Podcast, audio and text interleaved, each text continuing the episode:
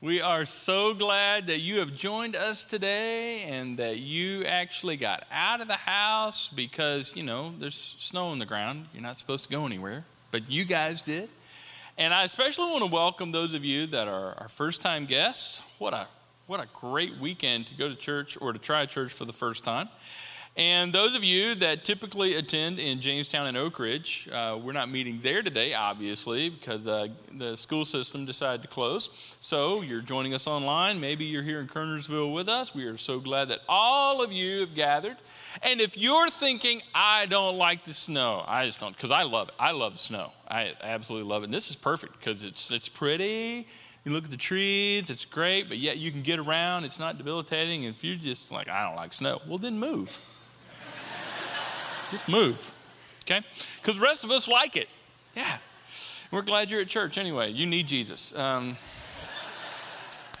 hey, let me tell you what we're going to do next week. Next week, we're going to talk about something that I know we need to hear. Next week, as we're in this Where is God series, we're going to talk about where God is when you don't see Him, you don't feel Him, you can't find Him. And probably all of us in some area of our lives are looking for God's activity, looking for God's presence, trying to figure out what's going on, and you're thinking, and it's looking like God is absent, that God's not doing a stinking thing. Like, where is He?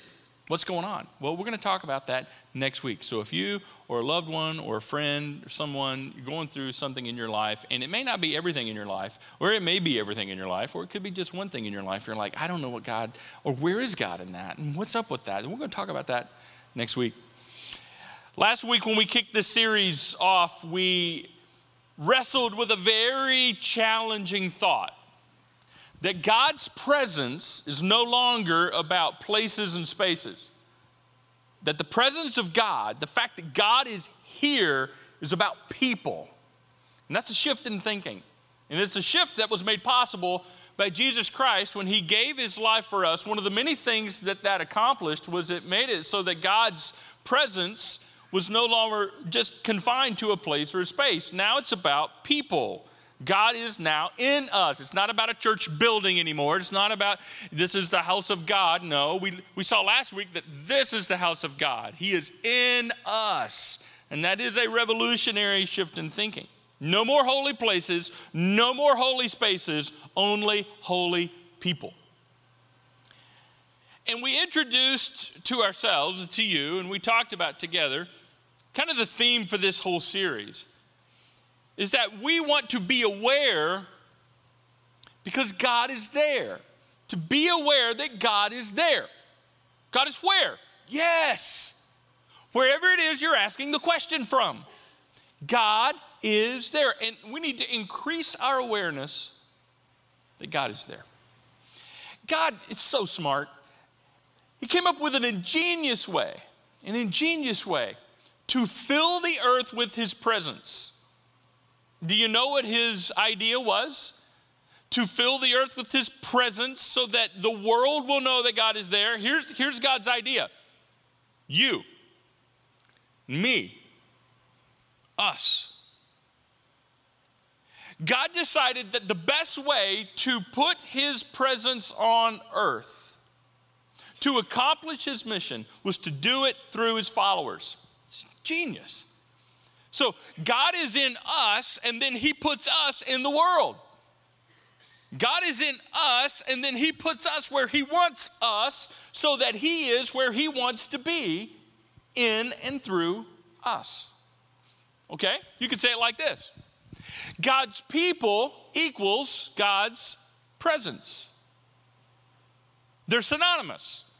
The people of God should be seen as synonymous with the presence of God. And by people of God, we mean Christians, followers of Jesus, people who have put their faith and trust in Jesus Christ and they're following Him. So if you're not a Christian, you need to know that this could very well apply to you as you begin trusting in Jesus. And this is one of the reasons, among many reasons, why you should, and we invite you to consider it even today. But if you're a follower of Jesus, you are a part of the family of God. You are God's people, and God's people equals God's presence because He's put His presence in His people. He's put His presence in and through us. So important to remember that. And by the way, this is what makes corporate worship powerful. This truth right here is why when we get in a room like this, even though God's Spirit doesn't live in a room, but when we, God's people, all gather in a space or a place together, what makes that special is that He's because He's in us, something amazing happens when the presence of God in me and the presence of God in you and the presence of God in you and the presence of God, no, not you, you, right? Get together and we sing songs to God and about God. It's amazing. It's amazing. This, by the way, even though we're not talking about this today, is also why small groups are so powerful. Because God is in us, when we circle up, guess who's in the circle? God is. Maybe you ought to just put a chair in the room just to remind you. No, you can't sit there. Jesus is sitting there.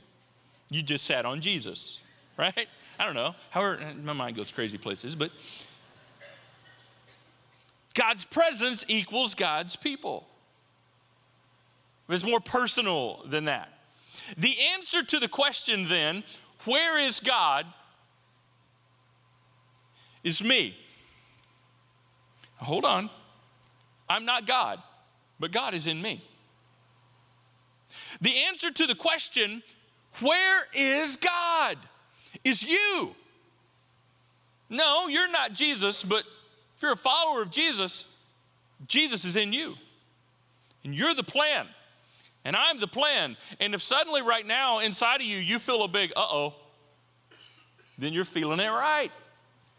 It should make us sober up in our thinking, sober up in our living, realizing that God is in us and we are the answer to the question where's God? So it's so important how we live. And it's so important how we do life because we represent Him in the world. Now it's going to get personal. I'm just going to tell you before we're done, it's going to get really personal. And and here over the next few minutes, you're going to find yourself going, okay, that's interesting, that's good to know. But I'm just telling you, by the time we're done, okay, this is going to get all up in our cornflakes, and it needs to.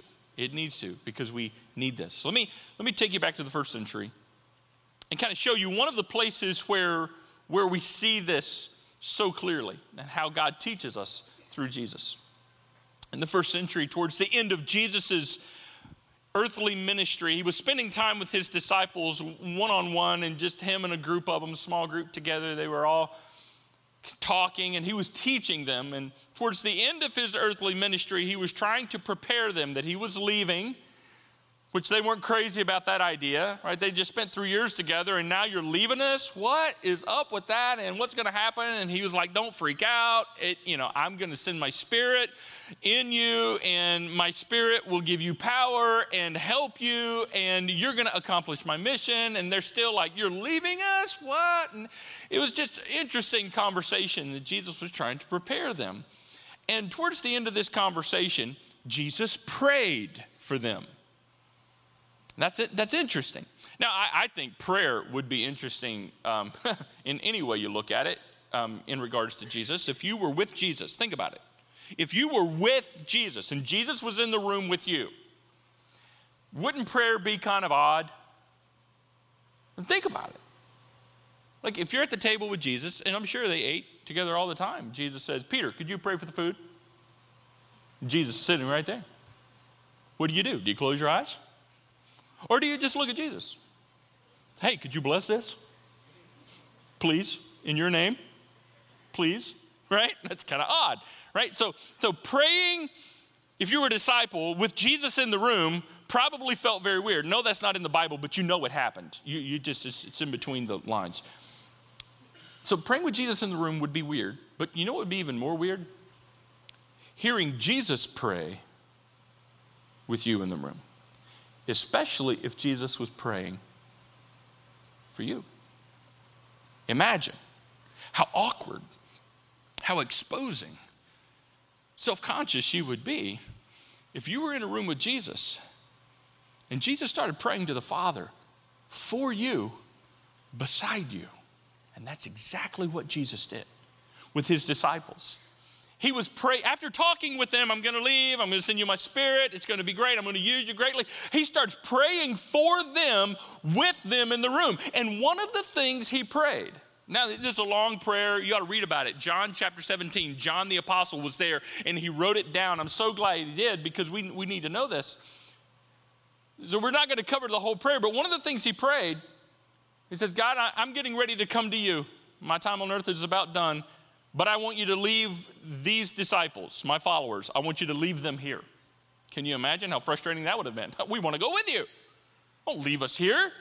And he's like, No, God, I want, I'm coming to you. I want you to leave them here because I've got a job for them to do. And the reason I point that out is because not just them back then, but even still today, the number one goal for a lot of Christians is to get out of here. Right? just can, can heaven happen like now? Can you just get out of this icky, sticky, messy world? Like, ooh, I don't even want to be here anymore. You know, no, there's a reason you're here. See, a lot of people have assumed that the whole pur- purpose of Jesus coming to earth and giving his life was just to get you to heaven. Right? The whole purpose of being a Christian is just to get to heaven when you die. Well, here's the deal if the whole reason Jesus gave his life on the cross was to get you to heaven, if that was the only reason, then as soon as somebody embraced him as Savior, he'd kill them take them to heaven, right? I mean, if that was the whole deal, all right, you put your trust in Jesus, boom. As soon as you do that, you'd know because someone would keel over. Well, they must have got in. right? You better be ready to die when you trust Jesus because it's over. I mean, that's not the way it happens. You know why? Because that's not the whole point. He said, God, I, am coming to you. I want you to leave my followers here because they have a job to do. And He has left us here because we have a job to do. So that's how the prayer began. Now I want us to listen in on the second part of the prayer. The second half of the prayer is very, very powerful. Jesus shifts from praying just about the disciples that were in the room to praying about me and you. Check this out. Jesus says, I'm praying not only for these disciples, Peter, John, James, the guys in the room, but also for all who will ever believe in me through their message. Do you know who that is? If you're a Christian, that's you. If you're a follower of Jesus, he's referring to you. 2,000 years before you got here, Jesus was praying for you. Wow. And this is what he prays for us. I pray that they will all be one, just as you and I are one.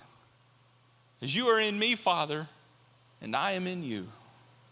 And may they be in us. Check this out. So that the world will believe you sent me. So that the world will believe. This is important because he's going to say this twice. This is the first time. The whole point, I want them to be so unified and I want them to know that you are in them and I want them to be on the same page because that's how the world's going to know. So that the world around them, so that the culture around them, the community around them, so that the people living around them will know that this is the real deal, that this mission is true. Then he goes on. Says, Father, I've given them the glory you gave me so that they may be one as we are one. Check this out I am in them and you are in me. I am in them. Who? You, follower of Jesus. You, Christian. Jesus said, I am in them. Where is God? The answer to that question is you. He goes on. May they experience such perfect unity that, here it is again, the second time, that the world will know. So that the culture, the community, so that people will know that you sent me and that you love them as much as you love me. And then he says this powerful. Then your love for me will be in them. And he says it again for the second time, and I will be in them. I wonder if in that moment the disciples kind of had a, a flashback to just moments before when Jesus said, I want you to love each other the way I've loved you. And that's how the world's going to know that you're my disciples. That's how the world's going to know that I love them is when they experience my love through you. He told them, and now he's praying about it in front of them. I'm going to be in them so that the world will know your love through them, and the world will know me through them. That's the point, that's the plan. You see, this is a lot more than just taking Jesus to the world. This is really, listen, about being Jesus in the world take Jesus to the world by being Jesus in the world. That's what Jesus was getting at. The answer to the question, where is God? When you hear people ask that question, when you find yourself asking that question, where is God? Where is God? The answer is you, me, us, together and individually. We are here, we are left here to accomplish a mission, and this is the mission to take Jesus to the world. Not just not by just giving the message about Jesus. See, and that for years that's what the church and Christians thought that meant, taking Jesus to the world, just telling people about Jesus, letting people know information about Jesus. That's only part of it. The most of it is about taking Jesus to the world by being Jesus in the world. So if that makes you feel uncomfortable, good. You're starting to get it. It makes me terribly uncomfortable to think it. I am Jesus to others. All right, we'll get there, we'll get there. First of all, though, I want to talk about what this looks like as a local church to the culture around us, to the community around us. How we as a church, the, the Summit Church, are to take Jesus to the world by being Jesus in the world. We do that by serving, by meeting needs, by sacrificially giving financially so that we can together serve as a church and meet needs as a church and take Jesus to our culture and our community by simply being the hands and feet of Jesus to them. Throughout history, Christianity's greatest growth has occurred when this was done right. You can go back and read it, go back and, and track it. You can see when the church was most hands on in the culture, hands on in the community, that's when the church saw its greatest impact. Now, here's what I want you to understand the world needs to have a positive response to our presence as a church. Even though they may not have a positive response to what we believe as a church, and that's okay. Because we are the presence of God in the world, we've got to do life in such a way that the world, the culture's response to a local church is positive. That their response to us being here is positive, even though their response to our beliefs may be negative. So, in other words, they may go, I'm not so sure about what they believe. They believe some interesting things. Their, their whole belief system is based on the fact that a dead man came back from the dead and he's alive. I'm not sure about all that, but they're some of the best people I've ever been around in my life. And it makes me interested in what they really believe and why they believe it.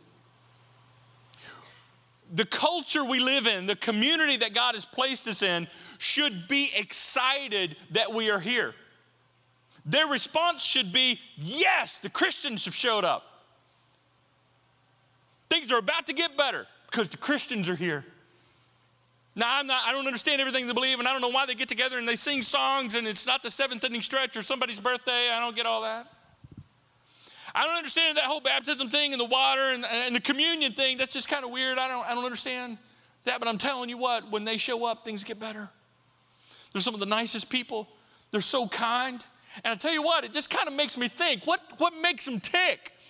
What is it inside somebody that would cause them to treat people they don't even know with such love and care and respect and concern? Yes, the Christians are here. Unfortunately, that is not the response that the culture and the community often has of us. That needs to change. And you can help me change it. You can help us change it. See, the church, the local church is called the body of Christ. Do you understand that? And, and that scripture is very clear. Understand this. The church is called the body of Jesus Christ. So Jesus physically is not here on earth, but guess who is? We are. Genius. So he is in us, and he's put us physically in his place to do his work. So, no wonder when we remove the body of Christ from culture, listen, we remove the body of Christ from our community and we go hide out in our church buildings and we go huddle up in our small little groups and we don't know, we just want to stay away from them and just wait for God to, to, to get us to heaven. We're just waiting for heaven, just wait for heaven. Uh, right? No wonder things are in a mess. No wonder the culture is so screwed up. No wonder we've removed the body of Christ from the culture, from the community. I'm saying we got to change that. We got to get back in there because typically, the local church is only known for its voice, right? What we say. Because Christians are awful quick to say what they think, right? And I agree with that, I don't agree with that, and well, he's right, and she's right, and they're wrong, and that's why I voted, and that's why I didn't vote, and I tell you one thing, and you're all going to hell, and you know, that kind of thing. And it doesn't really help all that much. In fact, it can actually do more harm than good. We need to be less concerned about using our voice and start using our hands and feet. You know why? Because what we accomplish with our hands and feet is more powerful than what we accomplish with our voice. As the hands and feet of Jesus, we are the presence of Jesus. God's people is God's presence, and we are to take Jesus to the world by being Jesus in the world. Bottom line here is that God shows up when the church shows up. God shows up when we show up. When we show up in a situation, God has just showed up in a situation. And if we remove ourselves, what have we removed? The presence and activity of God. But when we show up, amazing things can happen. Let me give you just a, um, I, I, love this. I read this not long ago. I, I, think this so succinctly puts this in such a powerful way. I don't know if you've read the book, The Five Love Languages. If, you, if you're a reader, you got to read this. Dr. Gary Chapman, who actually lives locally in this area, in his book, The Five Love Languages, he says this physical presence in the time of crisis is the most powerful gift you can give. He's a counselor, he's real smart. So he just didn't make this up. Your body becomes the symbol of your love. Amazing. Physical presence. The fact that we show up can be one of the most powerful indicators that God has shown up. Let me show you a video. This is a video showing what this looks like in, in real life. We had a team of people earlier this year go to Burkina Faso, West Africa.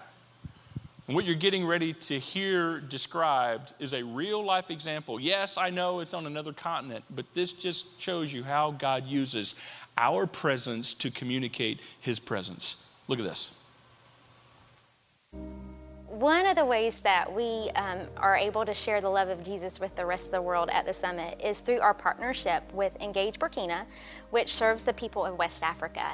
And we've been able to partner with them over the last 10 years or so, providing water sometimes or just some basic needs to the people there. But one of the other things that we do as a church is that we come alongside churches that are just starting out and just offer encouragement and support to them and we were putting a team together and we were going to put up our 11th hangar, which is a metal structure where the people of the village will come back around and use their mud bricks and finish it all in. And it's a place for them to come and gather and worship under.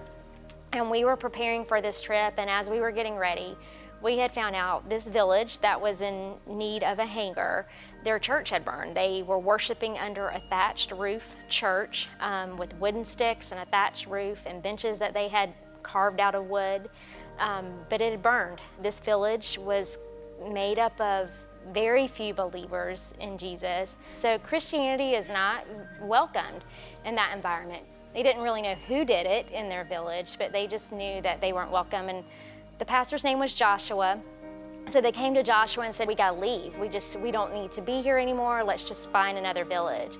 And Joshua just kept saying, "No, God's to protect us. He's to provide. Just just keep keep the faith, keep going on." And we arrived. I remember sitting at my desk getting getting everything ready for the trip and getting ready to turn in the request for the emergency money that we always take on our trips, you know, just in case something happens and getting ready to write it out, and I just felt the need to to add a little bit more to it. And budget was a little bit tight, so I thought, well, you know, not really sure we should do this. But just the, that feeling just persisted, so I just went ahead and went with it. So, you know, we spent three days with them, and at night we would all sit around together and eat together food that they had prepared for us. I just noticed they kept picking up benches and moving them back and forth, back and forth for people to sit on. And at that point, it just hit me that they had lost over half their benches, which was what they used for worship service. And it just, I just knew like right then that's what that extra money was for.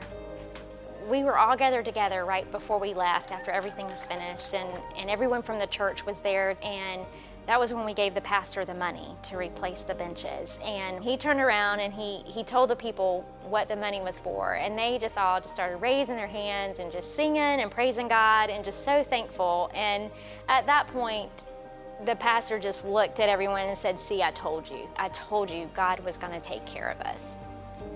I'll never forget one of the missionaries one time told us, just being here validates your faith and just proves to them and proves to the rest of the people that don't have the same faith. Just your presence there validates the truth of Jesus Christ. After the church was burned, I think the, the church felt abandoned, like God had left, and they just felt such opposition. But, you know, little did they know, we plan our trips out years in advance, and God had already made a way, had already provided for them. Even though they couldn't feel His presence, He was there so in that moment, um, when the pastor was telling his people, see, I told you, I told you, I think it was God also telling us, like, see, I told you, I told you that I'm here. And you realize that He is orchestrating things, like, He is in the mundane, He is in the times when you don't think He's present, He is guiding, He is working in, in us to bring something bigger, to make something bigger happen, even when we don't feel it. Isn't that an awesome story? I love when she said how the pastor said, just your presence here validates what you say you believe, validates your faith, and that how they knew God was with them because we, of all people, not that we're all that special, but because we are followers of Jesus, God used us. Now, now that's great, right? God's presence equals God's people. God's people equals God's presence. They're synonymous. And we're to take Jesus to the world by being Jesus in the world. But it, it's about to get really personal here for you and me. Let's talk about what this looks like between you and other people. Let me ask you this question What do people think when they hear your name? Let me go ahead and tell you, you don't know. we don't know what people think. What do people think when you walk into a room? What's their impressions when you leave a room?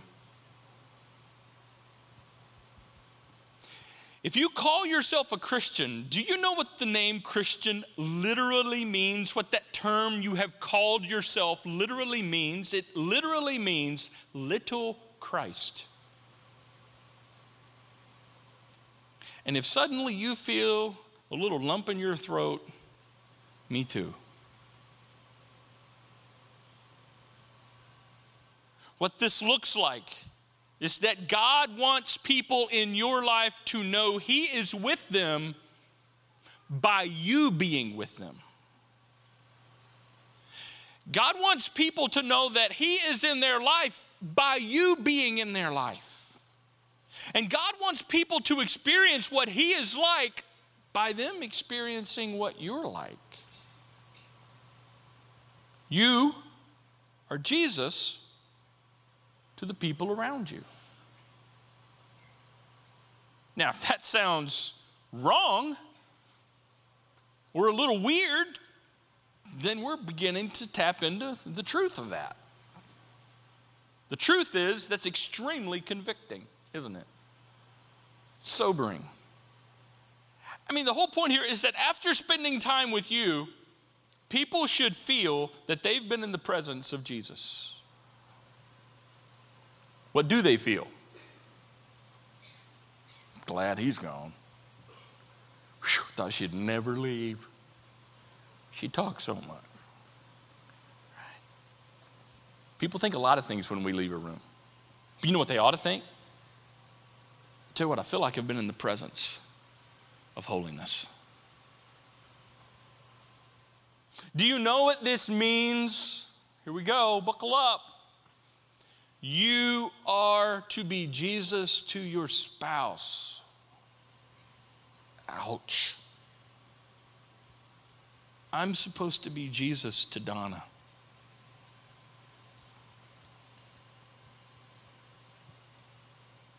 Hey, parents, we are to be Jesus to our children.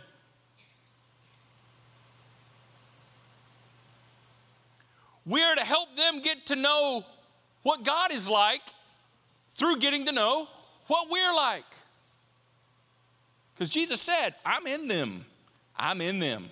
I will be in them, Father, and I'm going to leave them here to accomplish the mission. The mission always begins at home. The mission always begins at home. This means that we are Jesus to that annoying, pesky neighbor doesn't it? We are the hands and feet of Jesus and the voice of Jesus to those people we work with, to the person in the cubicle next, well, maybe not them, but the person on the other side of the, the cube, right? No, them too, right? We are Jesus to our enemies. And if you're thinking, well, great, I'm going to zap them. well, see, that's not how Jesus responded to his enemies. Jesus tells us how to respond to our enemies love them. We are Jesus to the people around us. I hope you feel the weight of that. I hope this bothers you. I hope you're not quite sure what to do with this because even in that moment, you're just beginning to feel the weight of this truth. Take Jesus to them by being Jesus to them. Because God's people equals God's presence. Where is God? Where is God? You're the answer. I'm the answer. We're the answer. Last week, at the end of our time together, I gave you something that you could do, an action point, to increase your awareness of God. And remember last week I said if you will read your Bible for 15 minutes a day this week, especially in the New Testament, it will help increase your awareness of God. And many of you did it. And I would challenge you to keep doing it. It's 15 minutes a day, right? Who knows? One day you may read 16 minutes. You'll be okay, right? Just keep a Bible in the bathroom. Hey, I'm just saying. That will continue to increase your awareness of God. But I want to give you something else, and specifically because of what we talked about today. The answer to the question, where is God? Me and you. If you want to increase your awareness of God, that God is there, yes, wherever it is you're asking the question from, then simply do this show love to someone. Because that was the whole point. Jesus said, I'm going to be in them so that the world will know your love through them. My love through them. Show love to someone. And as you show love to people, your awareness of God will increase and their awareness of God will increase. They will grow in their understanding that God has not forgotten them, that God is close by through you and in you through your love. Show love to somebody serve them, meet a need, tell them what they need to hear, be encouraging. Hey guys, and start at home. Start with your husband, your wife, your kids, your neighbors, and go from there.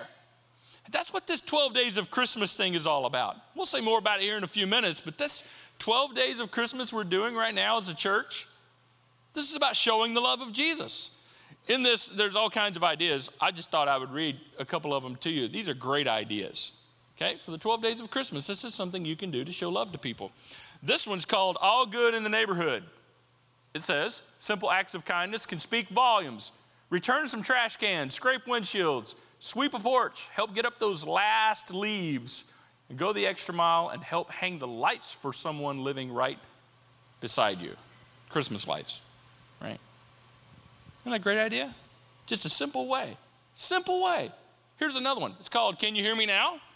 Your words have power. Text an encouraging message to three people, letting them know how valuable they are. Here's one of my favorite. It's called Pass Some Gas. Literally, it's called Pass Some Gas. Surprise someone at the pump at the pump with a gas card to keep them going, or offer to swipe your card before they begin pumping. So, in other words, we're asking you to stealthily just kind of hang out at the pump. Not in a hoodie, right? Just kind of hang in your car and just kind of wait. And then at the moment, you pounce with a card. No, just kidding. You have to be kind of stealthy with, you know, just be careful. Offer to swipe your card before they begin pumping. This could get someone to and from work or be just enough to get them home for the holidays. Just stuff like that. Those are just ideas. Show love to someone. You figure that out and start at home. You'll be amazed how your awareness of the presence of God will grow. You'll know it more, you will feel it more, you will see Him more, and so will they. And isn't that the whole point that Jesus said? I'm going to do this in them so that the world will know. The answer to the question, where is God? Yes, God is there. Wherever it is you're asking the question from, because He's in you, He's in me. So let's be Him to others. Let's pray. Dear Father, thank you for this convicting, sobering, much needed reminder that when the question is asked, Where are you? The spotlight is supposed to go on us. Not because we're you, but because you're in us. And you have put us here to represent you. And may we start at home and take it to work and go all over showing love to people. Father, may we be very careful how we live our lives and how we represent you, knowing that the whole point that you have left us here for this season is to accomplish this mission of letting the world know by showing them, not just telling them. So, Father, help me as I strive to be Jesus to people. Help us as a church, help us as individuals as we strive to be Jesus to each other. In Jesus' name, amen.